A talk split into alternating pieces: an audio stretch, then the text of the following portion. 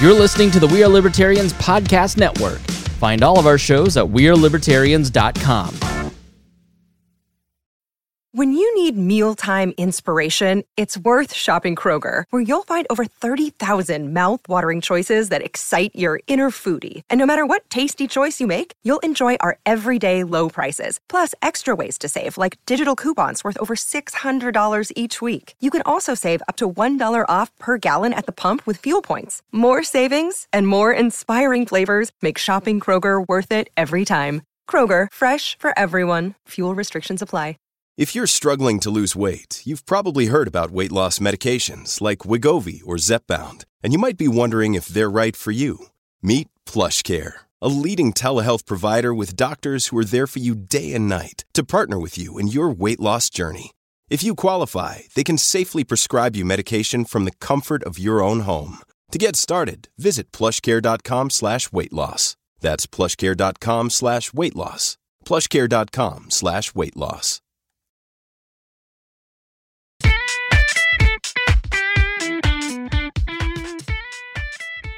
Welcome to The Paradox with your attending, Dr. Eric Larson.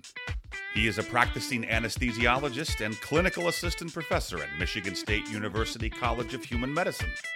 Listen in as he takes you behind the scenes of what practicing medicine in today's ever changing world is like with another doctor. The Paradox is a fun and accidentally informative show for physicians, patients, or anyone who has ever found themselves in a waiting room.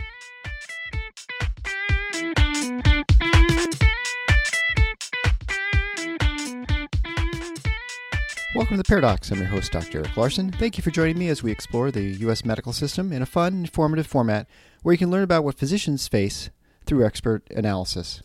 Today, I'm going to break my rule a little bit, and then having another physician, I'm going to have Mr. Michael DeVine. He's a licensed counselor, and we're going to be talking about mental health and the problems within the industry. I think you'll find it very informative, certainly at the end with some really interesting answers to questions of how things have changed just in his practice and that he's noticed over the last decade. Uh, but a little bit of housekeeping to take care of first. First, a shout out to my new patron, Eric Roberts, who's in medical school. Thanks so much, Eric. It's been fun connecting with you. Next, I'd like to thank each and every one of you who listens to the show and shares this with your friends and colleagues and family members. Um, this last week, maybe it was even a little earlier, but uh, I think it's sometime before I release episode 38, across the 25,000 download mark. Um, I think when I launched the podcast less than a year ago, back in, I think it was April, I don't know what exactly what I had thought of target for goals, but I, I think I'd hoped for about 100 downloads per episode when I looked at the average uh, number of downloads that people receive. I'm not anyone famous, and so I certainly didn't have name recognition uh, to help boost the, the start of the program or the ability to get the high powered guests that lots of these shows get. So it's really been through through you, and uh, hopefully we've formed a great relationship. Uh, I've, it's been meant a lot to me. This show has allowed me the opportunity to express myself in ways I didn't expect, to hopefully advocate for physicians and for patients, and to help people learn about what's going on. So thank you again, and please, if you haven't subscribed, please subscribe. Of course, it's free. Please recommend it and continue sharing with your friends. And the uh, growth of the show is clearly dependent totally on you, and so I really appreciate that a ton. I can't tell you how much it means to know that people are listening, and so it's pretty cool. And I would also recommend that if you've ever thought about doing your own podcast, go for it, and try and add your a unique voice to the airwaves. There's probably something that you are very knowledgeable about, or maybe you have some opinions. Maybe you're funny. I don't know. But anyway, I think it's an opportunity to start a conversation, and that's kind of what we're looking at for this show and certainly with this episode today, where I talked to Michael DeVine, uh, these are two sort of parallel, uh, sometimes intersecting fields. Mental health is obviously always present within the healthcare industry in general, but it's always seen as sort of its own thing uh, on many levels. And so it's an opportunity for us to get together, I guess, and offer insights into how each of our industries works. And it's always funny saying industry because, you know, we don't produce anything. there no we don't put put together cars or televisions, uh, but it is an industry, right? It's when you look at large healthcare systems, and the mental health system is its own thing, and they obviously are symbiotic and they can help and hurt each other. And so today's just a conversation between us, where we try and understand a little bit more about those guys in mental health. Show notes they'll be found at theparadox.com slash 039. There you can also find a link to my appearance on Michael's show, the Gray Matters Radio podcast, which was a couple weeks ago. I think it's just a general discussion about healthcare, the problems, which many of them we've discussed today. It's an interesting discussion because not only is Michael coming from the counseling background, but his friend is sort of the everyday guy who is the one dealing with the system. He's your sort of your patient, and his father was in purchasing with through for hospitals, and so he has an interesting perspective as far as how the purchasing process works, the uh, the motivations from hospitals and large systems to try and run things efficiently within a large healthcare system. But anyway, without further ado, Mr. Michael DeVine and a discussion about mental health. Enjoy. Well, hey, I'm here with my friend Michael DeVine. He's a licensed professional counselor and family business consultant with a bachelor's in psychology from Otterbein College and a master's degree in psychology from the University of North Texas.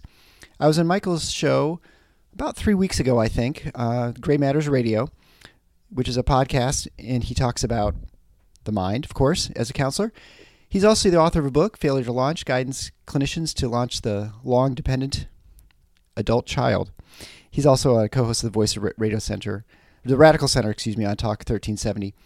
He spent the majority of his career in private practice working families, teens, and young adults with a variety of issues, such as addiction, failure to launch, anxiety, career indecision, autism, and depression, as well as helping guide family owned businesses to continued and long term success. So, Michael, thank you so much for returning the favor and coming on my show. Ah, thanks for having me, man. I'm real, uh, real excited to be on yours. I thought it was very magnanimous of me to bring you on since you're in Ohio and I'm in Michigan, but I just was. Well, uh, this could be perfect. Yeah, know? well, I mean, you know, we're both Midwestern. It's interesting. My wife is from Iowa, and when we we met in medical school, not University of Iowa, and uh, I would explain to her that you know I'm from the Midwest, and she looked at me like I had two heads, and she's like, "Michigan's not the Midwest." and uh, her definition was anything west of the Mississippi. I think, and so I'd never thought of it before. But I'm like, I don't know what we are, but we're certainly not the East. So I don't know. I remember, like in school, like they're trying to explain like why the Midwest is the Midwest, and it, honestly, I think I understood neuroanatomy better than I understood why the Midwest is the Midwest. I really have no clue still it's also really gigantic, right? If, if you use my definition, it's like half the states. it's from Kentucky all the way over out to like maybe the edge of Colorado, and then you sort of you, you hit the west, I guess. uh, so today we're going to talk about um, mental health, which is what you live in most days, uh, and it's a gigantic topic. I listened to your your show a couple weeks ago, where I think you, oh, I guess you you uh, you exposed some of the underside of the rock of mental health counseling, uh, and and to talk about the industry or the the profession, I guess. It's what I do all the time on this show, talking about healthcare. We we talk about all the warts. Uh, we we often have talk about the solutions to lots of problems as well, but we haven't talked about mental health outside of the epidemic of physician suicide, which we're not going to address today. But um, why don't you talk to me and just tell me a little bit what you think mental health is? I mean, it's a broad term, so what does it mean to you? That's uh, actually a good question. I, I think you almost kind of have to break it down um, into almost subsets of populations that you're working with because you, you have the outpatient providers like myself who are doing traditional counseling, whether it be you know working with families, uh, working with individuals, um, even getting into more of like the life career coaching um, element. And so it's more of the like my background's in counseling psychology, which is uh, more normal ends of the spectrum of, of mental health issues, where really it's more just about normal people going through difficult times. Mm-hmm. Um, then we start getting more into like the clinical um, kind of realm, where that can be on an outpatient uh, basis, but um, I think sometimes the uh, the the modality and, and the ways in which you work are a little bit different. But once again, mostly in that outpatient kind of basis. Um, but then you start kind of getting into more of the severe uh, mental illness um, or the chronic and, and long term. And I think this is where we're having, I think, most of the problems with mental illness and mental health uh, uh, treatment. So we have like the chemical dependency treatment, so uh, um, addiction, which can be the realm of intense and outpatient programs. Basically, they go three days a week for you know like nine to 5 Mm-hmm. We have um, acute inpatient where a lot of times it's like three to five day detox, three to five day um, psych evals. Um, we have residential treatment, which goes anywhere from 30 to 90 days. Um, and then we even have what we call like the aftercare programs, where transitional living, sober living, um, and then of course we have all stops in between with medication management and uh, testing, and so um, that that that's a good, I guess, broad range of Mhm. the what we would consider mental health treatment. And so, you know, when you hear people talking in the media, um, you know, about mental health, I think oftentimes they're talking about the inpatient portion or the uh, the person who comes in who with untreated psychosis or schizophrenia or depression or severe chemical dependency causing all sorts of problems uh, in their life. And they're not talking about the, I guess, the outpatient that you're that what do you deal with, I suppose. Um, and as bad as and as messed up as healthcare is, pretty much everyone assume agrees that mental health is even worse. that's that's where when it comes to the lack of beds, the lack of psychiatrists, the lack of the intensive treatment available for people, that it, mental health is where the real crisis is. I talk to any of my friends who are uh, emergency room physicians, and all they talk about is how they have holding for you know 48 hours these teens who come in, they can't get um, can't get the rights to commit them because their parents won't agree or all sorts of other problems. Now that's not what you deal with, but is that would you agree that that's the worst crisis right now, or do you think the there are mental health problems that you're talking about your show with the outpatient and the insurance payments and the the treatment is that worse, Oh man, um, or is that impossible to answer? It, can be all the above, Yeah, to be right. honest. Um, you know, I think like when it comes down to um, outpatient like therapy, I think we've done a really good job of being what we call scientist practitioners, really looking at empirically validated treatments to kind of help people, um, especially with certain populations, anxiety, depression. Um, we're we're starting, I think, where a lot of the crises are really I think arising is kind of like twofold. I think affordability and the economics, um, provider supply side of it is one big thing. But I also think it's from a treatment modality for more of these severe mental illnesses where really where I think the problem is. I mean, being a doctor, imagine if the best treatments you had were maybe 80% effective.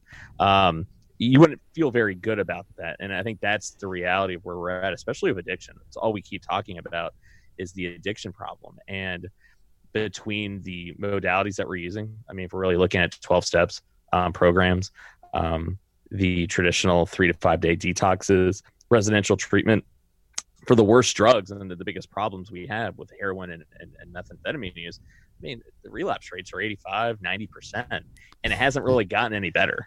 Um, and even with AA, NA, 12 step programs, and it's, it really only, I mean, even though they don't keep internal metrics of what works and what doesn't, you talk with anyone who's been in a 12 step group, and you're going to look around a room of 20 people, maybe four or five people have a sobriety of over a year or two. And, and that's where I look at how, you know, how can we even begin to tackle a problem when the modalities and treatments that we're using aren't really all that effective and haven't gotten any more effective? And then, That's very interesting because you know you look at the amount of money that's spent on on these treatments. I mean, you mentioned in your show that there some of them are, especially when you have the private ones, uh, they can be tens of thousands of dollars for an intensive treatment, and the the the relapse rate is like you said, it's what almost ninety percent. It's, yeah, yeah, especially for like meth, methamphetamine is like the worst, and it's and it, there's so there's so many uh, problems that we're we're kind of running into. Um, so yeah, so when you're looking at the problem we have like with severe mental illness is that there's only really a couple different choices you have for like schizophrenia and psychotic disorders. You got mood stabilizers that people have for like for mood like mood instability, bipolar, and that doesn't even really. I mean, it works, but it makes people feel like crap. So we haven't really advanced anything for severe mental illness, and so once again, you have all these severe problems that seem to be growing, and then you start throwing in the problem of autism, where we don't have any treatments for that. Um, and not only do you have no treatments for, for that, you don't really have any treatment options unless you're extremely wealthy. So it's just, as an industry, we got a lot of problems, and no one's willing to talk about it. I think um, I don't know how many people I had on Twitter and LinkedIn messaging me and basically quietly telling me, like they weren't liking my posts or anything, but then they were messaging me going, dude, you totally nailed it. I could not agree anymore. Um, that's where we're at because uh, a lot of people are working for the facilities. A lot of people are working for insurance companies. No one wants to come out and basically call a spade a spade. Even this hesitancy to call out our industry for basically sucking. Uh, I have no shame in admitting going, our treatments suck. I mean, yeah, it's the best of what's around and it's still better than nothing. How can we make our treatments better when we're kind of like patting ourselves on the back for for failing 85 90% of the time and then charging more for it? And then we come up with like oh we have equine therapy. We we're, we're doing art therapy. We're going to do this. And it's like it's all variations of something that you're just adding money to yeah. and we're still not getting any better at it. I mean it's just asinine to me so uh, why do you think that is i mean is it because that there's a, a third party payment or is it i mean i think on some level it's because we're very compassionate people by our nature. And so you do whatever you can, even though it may not be that effective, right? It's sort of like the person with terminal cancer; they're willing to do anything they can, if there's a, even if there's like a 0.1 percent chance of a cure rate, right? They're they're willing to take a shot because they got nothing else to do, and there's no other better options. I mean, what do you th- where do you think the problem lies? I mean, obviously, as you mentioned, part of it is in the the industry itself, in not being forthcoming, I guess, about the the the rates of you know cure. You know, honestly, um, I think there's a, I know, I think it's a lot of different things. I think first and foremost, you have to look at psychology. Um, we, we're kind of like the redheaded stepchild. Uh, not to offend any redheaded stepchild out right. there, but I'm saying right. I have a lot of listeners. Yeah, we like the redheaded stepchild of the you know treatment, uh, you know, of health and wellness. Um, for so long, uh, we wanted to be taken seriously. I mean, the whole reason why we have a DSM manual um, in this medical model of psychology is that we wanted to be taken seriously by the, the, the doctors, the medical industry, and so part of me feels as though it's kind of like we're we're just now starting to get to a point where people are taking us seriously and maybe looking at us as quasi equals. Yeah. In the medical um, industry, um, but and so I think if we were to sit there and basically say, yeah, so it took forever for you guys to actually you know look at us with respect and then now we're going to admit that a lot of what we're doing uh, doesn't work um, i think i think that's part of it um, I, think another part of it is that even though it's not working um, if we were to admit that maybe it's not working it would make people seek treatment out less and so i think there's that hesitancy to to acknowledge it um, for that very reason and then i think three it's almost like we don't really know what to do. Yeah. Um, if you really look at me as a doctor, you understand. I mean, the the the one area that we're really lagging behind is in neuroscience, mm-hmm. and I think we're at a place where we're, you know, we're you know, therapy and a lot of techniques is almost like trying to take advantage of neuroplasticity, but kind of like manipulating it from the outside. You can only get so well, you know, so much movement with it. Or as I say, some problems are hardware, like the brain, some um, pro- um, problems are like software, the coding, you know, mm-hmm. we, we, yeah. we write.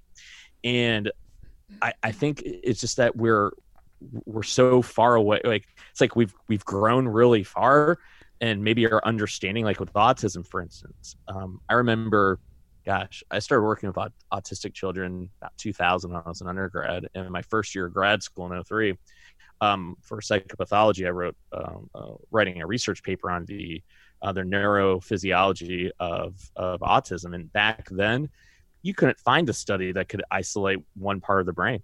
Um, I mean, MRI study, CT study. I mean, I mean, you know, autopsy studies. Really trying to get in there um, and understand it. And you know, maybe you have ten patients that have an enlarged amygdala. You have ten patients that have a smaller.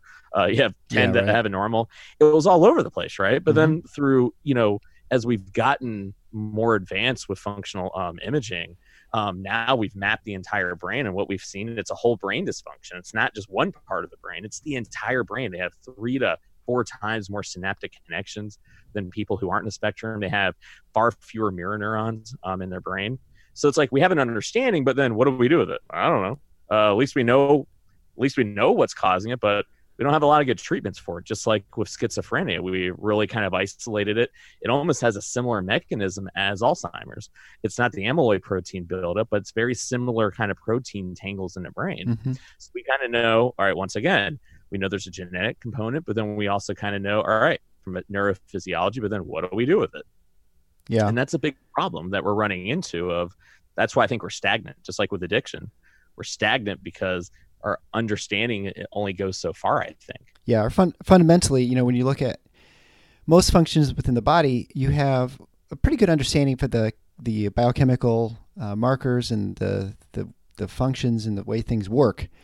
Uh, when it comes to the brain, it is really just a complete black box. I mean, we know about the the structures that are there and present, but we don't know how they interact with each other. We don't know how learning forms. I mean, we can have ideas where it starts. We can have basic ideas of what functions of the brains brain does certain things based on people who have infarcts or parts of their brain that are no longer functioning.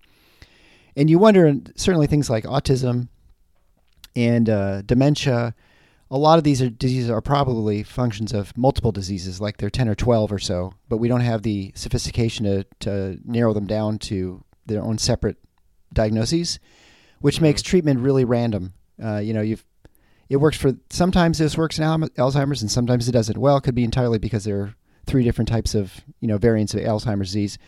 Likewise, it's probably the same in, in autism too. I would suspect. oh, you nailed it. I mean, heck, I mean, you got to look up until like ten years ago. Uh, we were calling it five different things. There was pervasive developmental disorder, autism, Asperger's. Um, a lot of us even there's a there's a it's called schizotypal. Um, uh, we i mean so like we had all these different names and now we're kind of realizing a lot of it is probably all one part of the same kind of syndrome but yet you're absolutely right um, it, it could be a, a, a, syndrome of multiple different things and so i do think with quantum computing and ai i think we're going to start getting i think a lot better with it.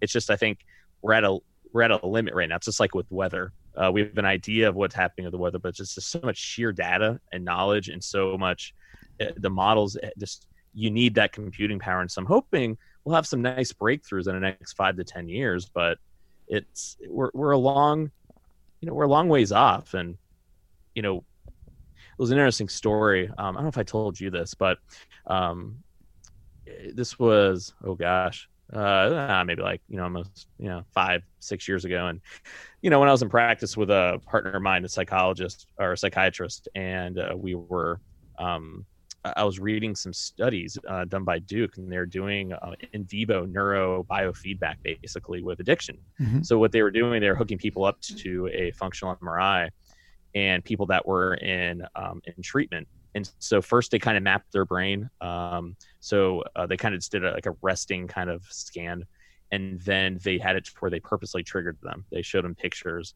of, of, of images that are associated with using and then they had them start practicing the the skill sets like mindfulness and meditation mm-hmm. and just cognitive therapies and so then they hooked it up to like this little slider bar and so they so in the moment they were triggering them and so if the brain was thinking that pattern that was more associated with addictive thinking would go to the left. It was more associated with healthy thinking was to the right. And so then they were literally actively using their brain and using their skills to keep it in that sober place. So it was almost like mental exercise. Mm-hmm. And I remember I wanted to do that. My dad uh, was a chief resource officer, and he hooked us up with some people that would actually maybe be able to get us a cheaper functional MRI. Kind of Those like exist. yeah, you know, I mean, it was actually nice. It was like a hospital went out of business, and oh. it was like, it was actually really good, you know. And I remember we were talking about it, and I remember, you know, the doc that I was working with, he goes, "You know what, Mike." Research is cool and all, man, but there's just no money in research. Yeah and that you mentioned what's the financial business model that's contributing to it and that's it right there the universities are so locked into the research that they're doing it almost doesn't even really apply to the real world i mean i think functional neuroimaging yes but there's this disconnect i find um, that's one of the reasons why i left my phd in my fifth year i have like a I always joke around. I have the most expensive master's degree of all time. but one of the reasons I left is because we're not applying any of this research you know, for being scientist practitioners, we're we're doing a crap job. So so academia isn't doing the greatest job of applying it to the real world. uh, we have private practice and industry doesn't really make any money doing any research. You have people that are completely gaming wealthy people like Daniel Amen and all these people like with chelation treatments and using functional neuroimaging with autism. It's like, and it just, it's just, it's just a big, you know what show basically. Yeah, right. And it's a perfect combination of like nothing really improves, and it's just sad. It's interesting because you know when you look at academia, and uh, let's say the practice of whatever it is, and we'll just say in this case, um, clinical psychology. It without a doubt, if you're if, if you get far enough away from the actual practice, your ability to know what questions to answer are really limited. I mean, it's very challenging. Uh, you know, I see this in anesthesia. I think it's probably in every field that if you're not the one practicing much, you really don't even know what questions to ask and ones that are be might be applicable. I mean, absolutely. If someone figured out the the solution, they make a gazillion dollars, right? Yeah. yeah. I, of course, you know you got to try and figure out how to get there. well, and that's where I think it's really tough. Like especially like in areas like like in, uh, with autism, um, your parents are so desperate oh, for sure. yeah. anything, right? And so then people are taking advantage of it um, and using technologies, saying things, making claims that really you can't prove it all. Um, and, and, then it gives everything a bad name. I mean, hell, I mean, look at where we're at with anti-vaxxers. Um, yeah. You talk. I mean, literally, I, I, got into an argument with somebody online. Okay. Um, I'm sorry to hear that. uh, yeah, I mean, and so. And I think it's like I try to stay engaged with people, you know, mm-hmm. and so um, someone made this comment. I, I, posted some research article, and then they made the comment like, "Well, oh, my my my daughter wasn't born with it." You know, she, you know, I was like, "Oh, mother God." yeah, right, yeah. And so I was like, all right, you know, I'm going to engage this because these anti-vaxxers, I haven't really had much interaction kind of with them. So I was like, you know, all right, let's let's let's see where this goes, right?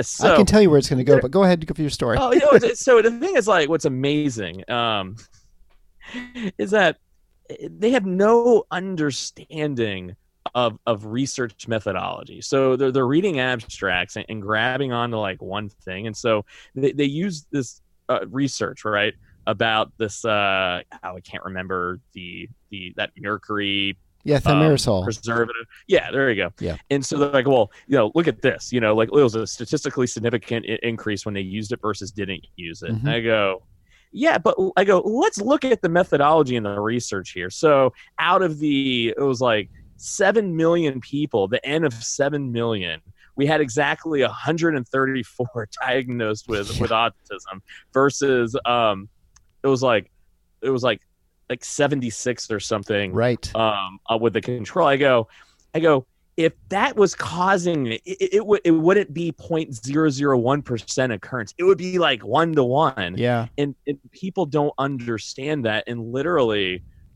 when I'm going, I've studied. I, I've been studying this longer than your daughter has been alive. I have multiple degrees.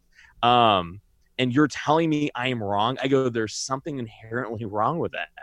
Um, you know what um, this person's answer was? Well, I'm I'm uh well I'm in medical school Oh. One, that they weren't medical school. That's I, I they're pre med. And I go, and so no, my response was, I go, well, I look forward to reading your research. You know my email address, you know my Facebook and my Twitter. Um, I want you to forward over your um your research um, paper when you write it, and I look forward to having you on my show. And that's where I ended it. totally unimportant, but important thing statistically. If you get a sample size large enough, you can prove about anything. Statis- but, oh yeah. But it will be statistically insignificant and, and useless information oftentimes. So uh, and that's the problem with mental health is that this is the type of stuff that's going on out there. And so, how can we possibly have a discussion about what we need to do differently and better when we have so much crap going on out there, um, so much misinformation, uh, so much skewed information, um, you know. Um, but then, but here's where it gets interesting, though. You know, when we look at uh, treatments and and and you know where we we should be going. Um, you know, it's interesting. Like in in London, they were doing uh, research with psilocybin uh, mushrooms, magic uh, hallucinogenic mm-hmm. mushrooms. Um, and so they, they took a clinical population there, people who are floridly suicidal, like people have basically been um, hospitalized for years um, uh, because of just, you know, awful, horrible, persistent depression. Yeah. And literally within, I think it was like I think a day or two of receiving treatment, um, all their suicidality was gone. Um, they, for the very first times in their lives, were being happier. They had different insights into things, and even I think it was even like six months after they used it, um, there was a, huge, it was like sixty or seventy percent reported lasting changes. Um, and so there's been this big, you know, push lately um, to maybe start looking at this. And you know why they're making that big push now? Uh, the pharmaceutical companies have identified what the accesses are. They believe uh, with mushrooms it's glutamate. And so mysteriously, what do you think all the next class of antidepressants is going to be? Yeah, right. Glutamate. And so it's interesting how all of a sudden, mysteriously, they're taking some of these other things serious now that they know they can make some money on it. Well, I mean, I guess ultimately it doesn't matter as long as people are getting better, but it is.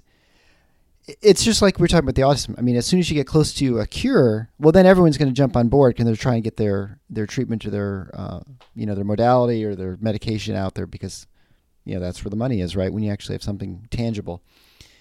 When it when it comes to this, the mental health, you know, there are always these complaints about not enough access to mental health, and I feel like it's they're generally talking. And would say they. It's the general, you know, the public or the people on TV or you know the healthcare health policy wonks or legislators, uh, and they always say, well, there aren't enough beds. There's not enough, you know, there's not enough personnel.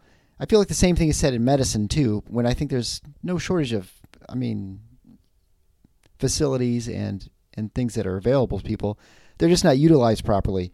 Is it sort of the same in mental health? I mean, is, are the is there stuff there, or it's just used improperly, or the people who like not locked up, but you know, like in, put in inpatient situations for far longer than they should be?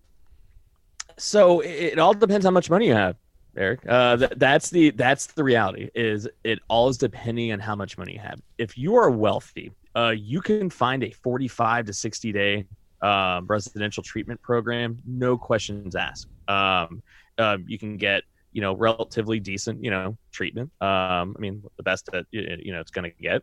Um, so if you have money, yeah. If you don't have money, that's where you start running into problems. Mhm. So for example, um, let's say you want to use insurance uh, for uh, treatment. So the insurance companies realize that okay, so we're losing money when people have to keep going to the ER for overdoses. Because typically, when they're looking at uh, a lot of the treatments, it's all right, let's see if we can get them in three to five days and detox them, and then we'll put them in IOP. Now, mind you, that three to five day detox, you're not going to see any therapist. You're going to do basically group therapy, which is basically AA.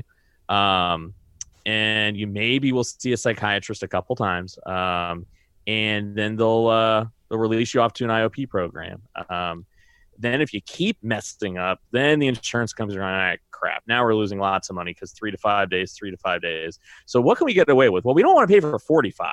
We don't want to pay for 60. Um, the research clearly shows 45 days is like the, the length of residential treatment where it starts being really effective. 60 is perfect. Um, I mean, anything more than that is awesome, but you, know, you have to be rich to afford Yeah, that. right. So they go, um, all right, let's do 30 days. No one says 30 days is is it's even good, but they go, all right, what's the minimum that we're willing to pay? We'll fund research that shows that 30 works, and so they settle at that. But you have to go through so many hoops just to get that. You have to fail at so many lower levels of Mhm. care. Now, here's where the kicker comes in. If you have chronic long-term mental, like mental illness, not chemical dependency, this is where you're SOL. Yeah. Um, you get three to five day med stabilization. So schizophrenia, bipolar, they'll, they'll stabilize you with meds. Once again, same same deal. Um, won't see a counselor. Uh, we'll do group, and they'll just kind of med you up, um, charge you about 10, 15 grand, and then release you to the wild. And then maybe you'll get an outpatient provider where the same basic thing that got you in there to begin with will happen again. Uh, you want to do long term residential treatment, you ain't going to have insurance paying for it.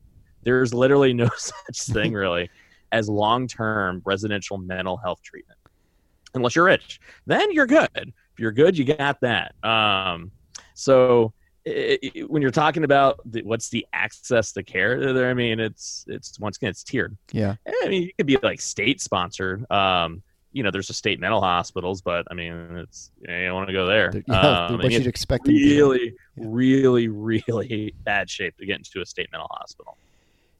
Do you think insurance is the way to to practice? I mean, I don't know in, what you do in your practice, uh, your private practice, but I mean, is insurance the right model for for treating mental health?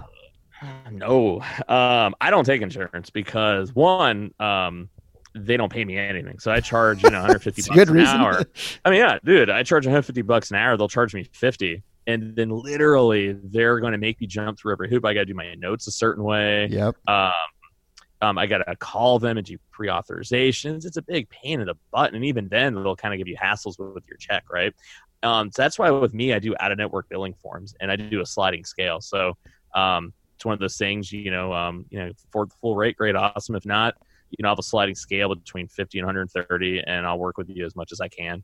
Um, so uh, that, you know, so I try to really work with people. Um, it's just the insurance model with mental health is just so flawed on so many levels, and then everyone's trying to game everybody. Yeah. The, I mean, the, I mean, literally. I remember the games that we would play to get things approved. I remember Oh, one yeah. time, yeah, we had a um, you know, because with with uh, with opiate uh, addiction, you don't have to get them detoxed. Um, it sucks. You're not going to die unless you have like a heart condition or strokes. You'd play Mhm. these games of all right. So what can we do here? Um, because literally, I would walk into that my shift and intake uh, when I was an intern, and you'd have the intake director of intake going. All right. Well, we have uh, eight beds open. We got to fill this up. so right after the bet, you're kind of going, all right. Well, we got to fill these beds up, right? And so literally, there was one day where um, uh, the the director was sitting there and just kind of like badgering us. What are you guys going to do? And now, mind you, that this director wasn't a clinician; they were just a business person. Yeah. And I remember I had a sharpie in my hand and I was at the board. I chopped it across the room and walked out. I literally, and I, and I- literally, and I was just like, "What am I?" Uh, I was like, it, "There's no like, it's not like uh, my wife is a nurse. It was a stop the line or hold the line where you can basically clear safe harbor. We don't have that in our field." Yeah. So I walked back in there and just kind of started getting back to work. And literally, it was like, well, okay, so yeah, they're they're detoxing from opiates, and then they're going, okay, well, they have a heart condition, they have high blood pressure, because that would then make criteria where they need to be medically Mhm. detoxed. Right. Or it will be, well, if they say if they don't get treatment, they'll commit suicide. Well, now it's both. Now it's CD and mental health. Now we can get them in. Um, and so those are the games that they would play. And then the insurance companies are going, well, we don't want to approve that. Um, you know, why don't you guys try doing this? It's like, dude, they literally tried committing suicide like three days ago, and you're saying that they're fine. Well, you know, they're not showing any active symptoms. I go, they were literally in the hospital three days ago from trying to take a bunch of Tylenol. Like, like, would you be okay three days later after that? Um, I've had hangovers that last longer than three days. Um, so I mean, that's the game. And who's that fault? I don't know. They're all trying to game each other. So I think they're all just trying Sure. to make a buck and try to keep each other in line. But it's if if people weren't trying to profiteer so much off of it, I think maybe that would maybe make the model a little bit better. But it's just God, it's just really messed up, man. It really, really is, and it's sad because I love this industry. I've made my living in it. I believe a lot in what we're doing. It's just tough when there's so much fraud, so much waste, so much profiteering, and it's just just wrong. It really, really is. Well, it's not any different medicine. I mean, I think fundamentally it's the same, right? You have consu- the consumers, the patient, who wants everything they possibly can get, and they work as hard as they can to get as much as they can. I mean, they don't try to be sick, but you know, you would you're going to want the best of everything if you can, if it doesn't cost you anything. The people who are selling to you are more than happy to give you all that stuff. It's a person in the middle whose whose payment's like, whoa, I'm not going to pay anything, right? And so you have these all these battles going on where you don't have any sort of no one recognizes the true scarcity of, of the situation. And so it sounds like it's no different for you guys. is it really you know it really isn't i mean and the thing is it's like you need you need a, a free market kind of system to push innovation. And and i think we see it a lot more on the medical side but i think the, there isn't any motive there's no motivation for innovation because eh, this might sound awful. Um and, and it this might not be true. I mean i can't you know i'm not sitting in those board meetings but there's almost a part of me going it, it works against their their their bottom line to make things better. It almost when you have a revolving door of people constantly coming in, it it it, it almost is better for business to keep it this way. Um, it doesn't make a lot of sense that to basically call your yourself out in your industry and and then also then invest money to innovate it. Um, it, that's what it almost seems like. And then academia, I think, isn't doing their job at all. Um, I mean, you know what it's like in grant dollars, how hard it is. You just see some of the research that's coming out. It's Oh, like sure. Captain Obvious research. It's like, why do you have to do research on that? I, could have told you that without even doing the research. Well, I mean, you know, when you look, you look at through throughout history, and you look at new innovations and disruptions in markets, it never comes from people who are within the market, who are market No. leaders. It's always going to be the upstart, the person on the outside, the person who can't get access to things, who has an idea or some sort of you know whatever innovation that totally transforms the market. And at that point, it doesn't matter what the market does because it'll lose, right? I mean that outside of trying to legislate from a licensing standpoint or something like that, they cannot stop those things from those innovations from coming, because you know, you, especially when you have uh, such poor poor success rates as you mentioned in some of your treatment programs within mental health. I mean, if you had something that was effective half the time, that'd be revolutionary, right?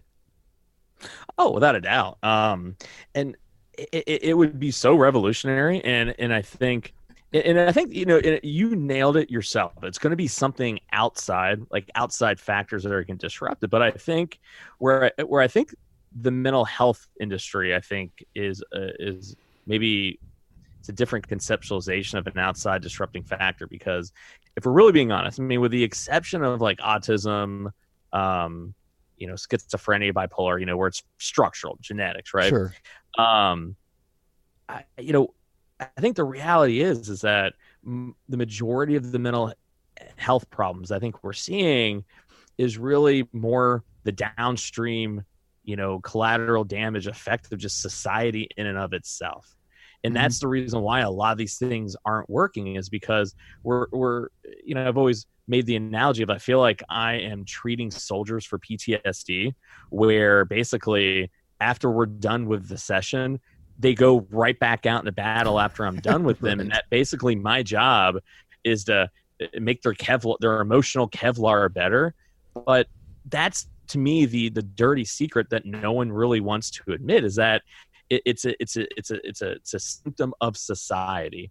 I mean, if you really look at addiction, um, uh, you know, there's a reason why you know the people that have been most persecuted, um, gener, you know, uh, certain you know cultures of people that the, the addiction is higher in some than others. And so it, it, a lot of us have really kind of looked at addiction as a, it's almost like a coping strategy to deal with an environment they can't change. Depression anxiety Mhm. it's a downstream effect i think of the world that we've created. I mean we've trained kids to be uh, consumers from the time they're two years old to make it to where you need to buy something to feel different and better. And and then we, we wonder from a neuroplasticity perspective that's going to affect their development to where nothing is going to make them happy. They're always looking for that next external hit of dopamine and norepinephrine to make them feel better. And i think that's the sad truth that no one really wants to admit. Um, and i think and and we're looking at what's going to change. It's going to take i think people waking up going listen like maybe we need to change a little bit about what we do and how we do it. Um, can't be a a sudden change. It can't be a this huge fast change because i mean so much would have to change. But i think it begins with us maybe acknowledging the obvious. Yeah. that you know Right. um and, and maybe it's a little controversial to say that but i i know it to me if you look at like occam's razor you know you know sometimes the most you know simple solution is the most likely and that to me it seems like the most likely solution or likely explanation Well, the first thing is you have to recognize the problem, right? Is, it, is that every concept, Absolutely, yeah. right? And that's half the battle. Uh, imagine society. I, I literally like my the one of the you know you and I were talking uh, before the show about getting into radio and what made me do it. The, the the biggest reason I actually made me go into radio is when my second book I was working on. I wanted to call it uh, Collateral Damage, I was around the idea of we the people, we the problem, and um, you know my my agent wasn't very enthusiastic about it. We weren't getting much from any publishers, and I kind of asked her, I go, this is I think the best proposal I've written. This is gonna be one of those books where I think this is gonna be something that makes me. She goes, listen, Michael, you know what you're saying is kind of what you're saying is true. I'm not doubting that, but who the hell's gonna want to read that? Who's going to want to read that? Hey, we're the problem society. We got to change, Right, and right. pretty much every problem that we're we're complaining about. Um, yeah, um, Michael, who's going to want to who's going to want to buy that book? And if no one wants to buy it, no one's going to want to publish it. Yeah. And, and I was dejected almost. Like, like, oh, all right, so what do I do with this? And that's when I was like, you know what? Maybe podcasting and radio is the is the modality to get out there and do it. So yeah, that that that's kind of what brought me into it actually. The end run around the, the gatekeepers. So one, one final question for you. Yeah. Um, now, how, well, maybe two. So the first one is, how long have you been in practice again?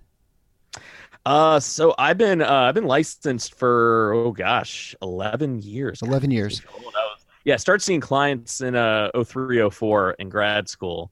Um, but actual post licensure, yeah, eleven Okay. years. So, so you've been treating treating people for a number of years now. How have the problems changed in your practice since you started? I mean, have you noticed have you noticed a, a different sort of different sort of issues that are causing people to come in and get seen?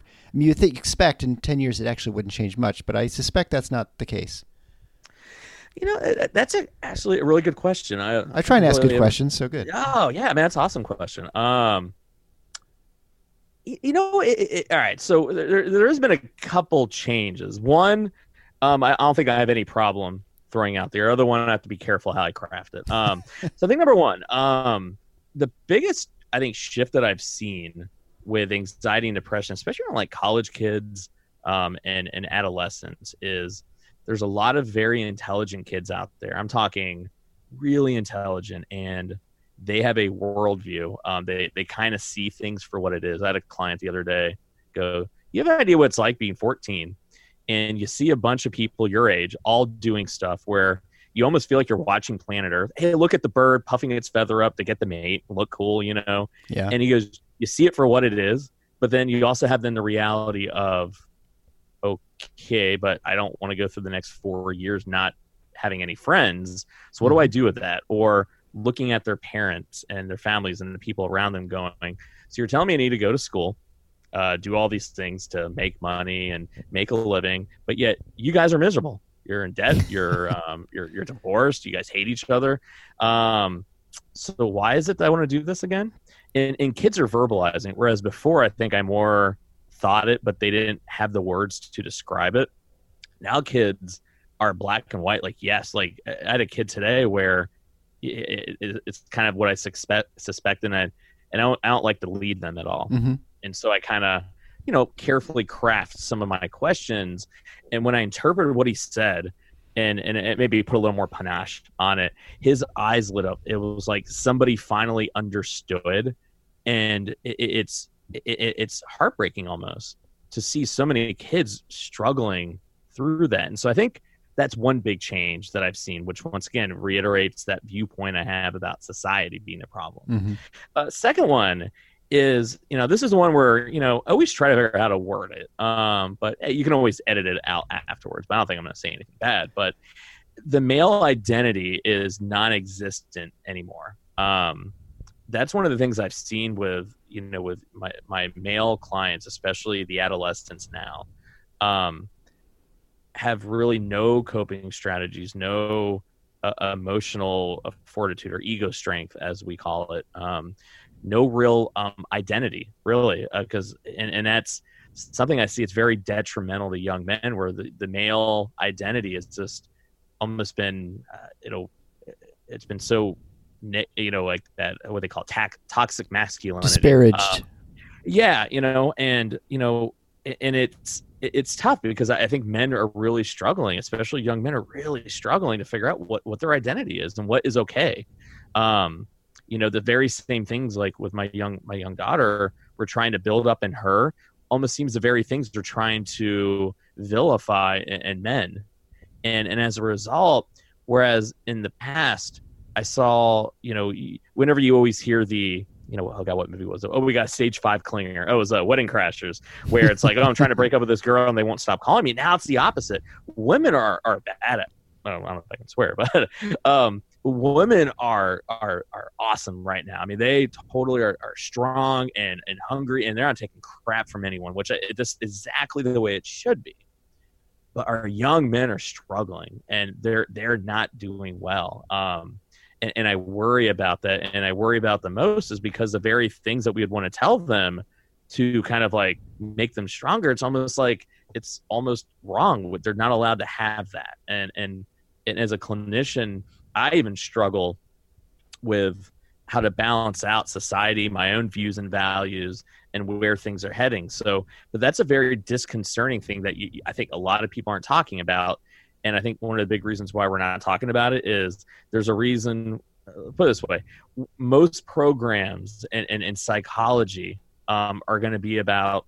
At least when I was going to school, it was like two. It was like two thirds females. Yeah. And and I think a lot of the research and a lot of the stuff coming out um, is, you know, I think maybe the male identity has has taken a hit at the expense, I think, of the feminine identity. Which, once again, females have earned the right to empower themselves, like they absolutely should. I just worry that the, as it's almost like at, it, it, it's come at the expense of the male identity, and I think we need to have a a course correction back to the center for men. Women, you guys keep doing everything you're doing. Once again, I want y'all to be better.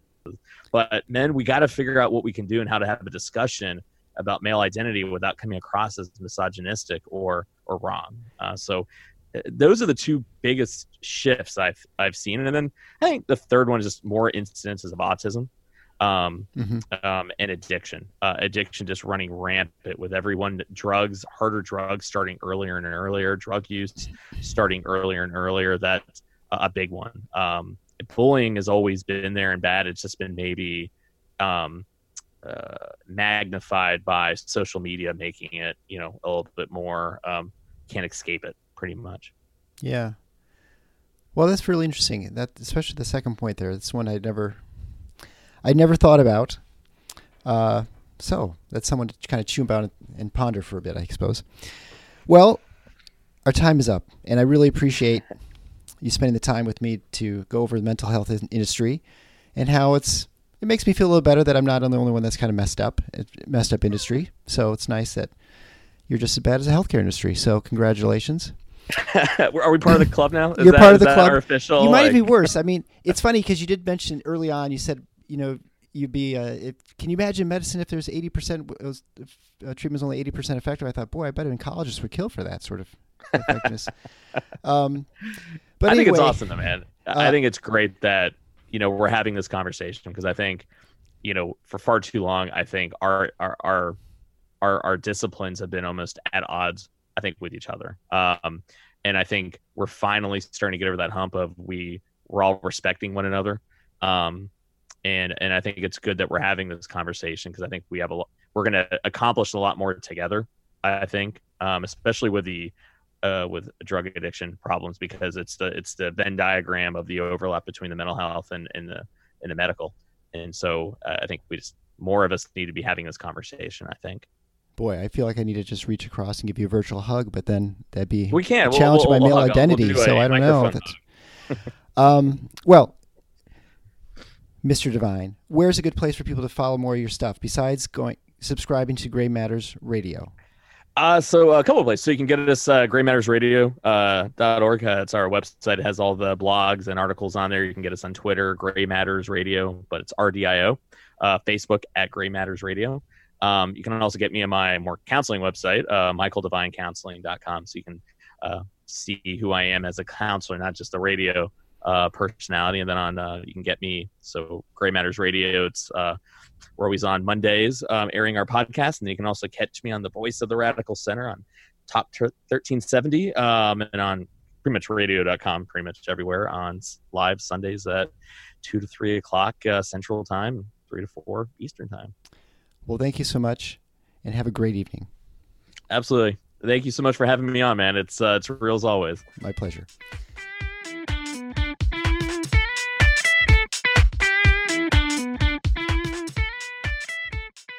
Thanks for listening to The Paradox. If you like what the doc is doing, please subscribe and leave a review on iTunes or Stitcher. And share the show with your friends. Become a supporting listener to get access to special bonuses at patreon.com forward slash the paradox. Show notes can be found at theparadox.com.